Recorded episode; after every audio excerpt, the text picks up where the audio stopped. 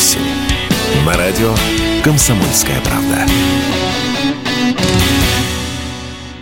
Компании в области кибербезопасности после объявления мобилизации зафиксировали резкий всплеск появления фишинговых сайтов и рассылок мошеннических электронных писем. На фоне горячей повестки пользователям приходят предложения оформить отсрочку от мобилизации, выдать поддельные медицинские справки, помочь в срочной релокации и прочие методы уклонения от службы. Учитывая то, что по данным Google Trends количество пользовательских запросов по ключевой фразе «кто в запасе» и слову «отсрочка» достигло наивысшего уровня популярности, мошенники очень быстро быстро смекнули, что на этом можно хорошо заработать, рассказывает генеральный директор компании «Интернет-розыск» Игорь Бедеров.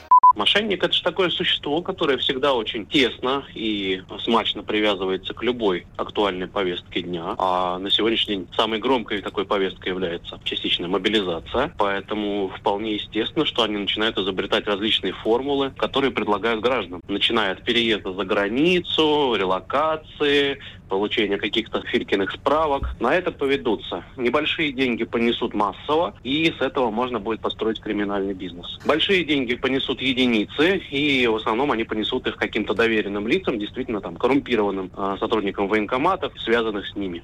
Само понятие фишинг подразумевает выманивание у пользователя путем обмана личных данных. Но, как добавляет эксперт, в этом случае целью мошенников стали именно данные банковских карт. Так что при оплате вроде бы и дешевой поддельной справки вы рискуете в будущем потерять вообще все свои средства, что находятся на карте.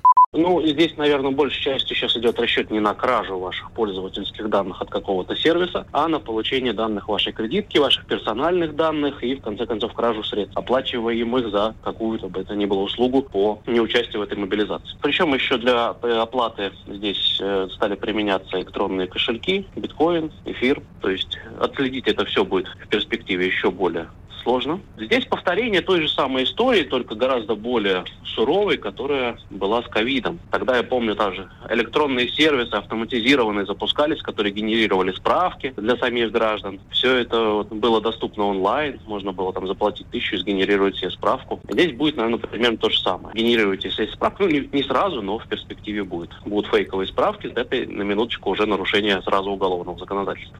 А если взять во внимание тот факт, что в случае уклонения от службы с недавних пор есть все шансы сесть в тюрьму как минимум лет на пять, то потеря средств с карты – это самое меньшее из зол, что может с вами произойти. Так что не стоит доверять сомнительным предложениям и не нарушать закон, ибо незнание не освобождает от ответственности. Василий Воронин, Радио «Комсомольская правда».